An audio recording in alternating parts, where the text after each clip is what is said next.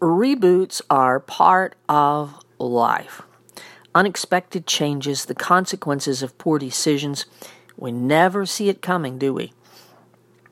Most of us stumble from one reboot to the other, never quite understanding how to get through them. Can we prepare ourselves so that we're ready for the unexpected? It's a really scary thought, and I, I think maybe we can. I'm Tracy Winchell. I'm co creator and host of the Reboots Podcast at rebootspodcast.com.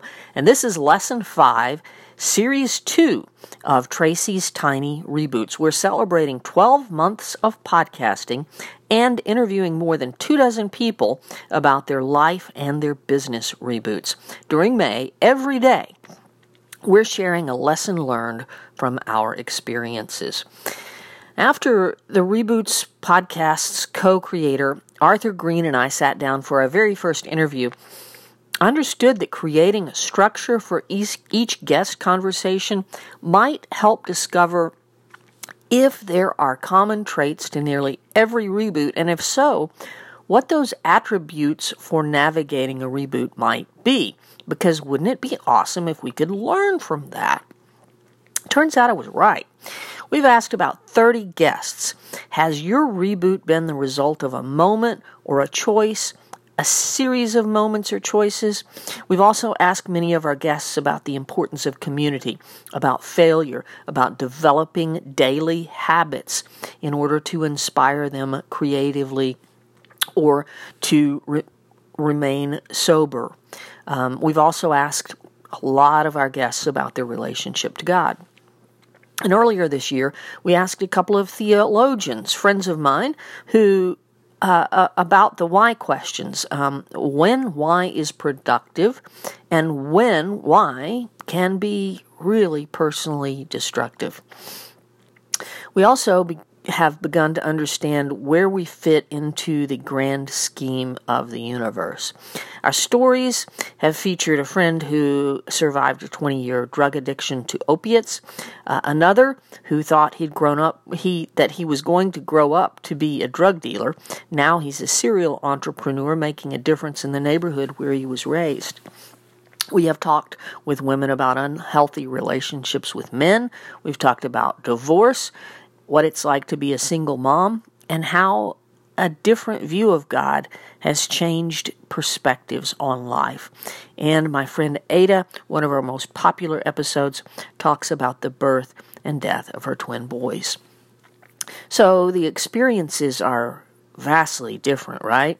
But each story shares several things in common. Over the next few days, I'm going to share in depth about four tools that can help us get ready for unexpected and painful changes in our lives and our businesses.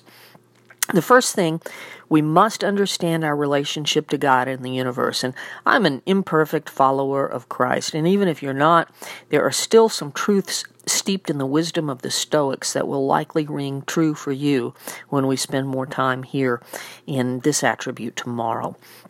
The second thing that helps us navigate a successful reboot, how we see ourselves, what we say to ourselves about ourselves.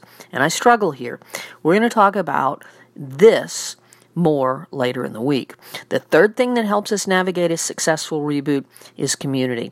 And for most of my life, I have been an isolationist. Yes, I've got lots of friends, but I have come along into friendships um, dragging my heels and reluctantly. So, this whole thing about community is a new reality for me that I cannot do much in this world without surrounding myself with good people.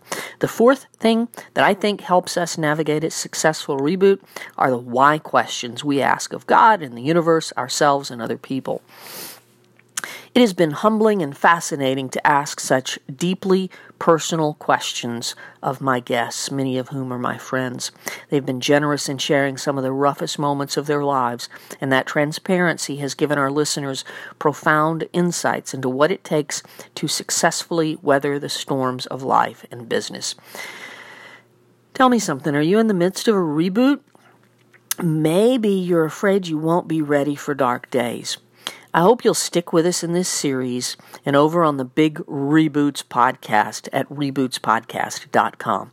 Now, this week on Tracy's Tiny Reboots, right here, we're going to dive into each of these attributes. So if you haven't favorited us on Anchor FM or subscribed to your favorite uh, podcast player, please do so. If you're enjoying Series 2 of Tracy Tiny, Tracy's Tiny Reboots 30 Lessons Learned from a Year of Podcasting about Reboots, invite a friend to listen. Share it on social media. I'd sure appreciate it. And if you're on anchor.fm, hit me up. I'd love to hear from you. Until tomorrow, I'm Tracy Winchell, Deo volente.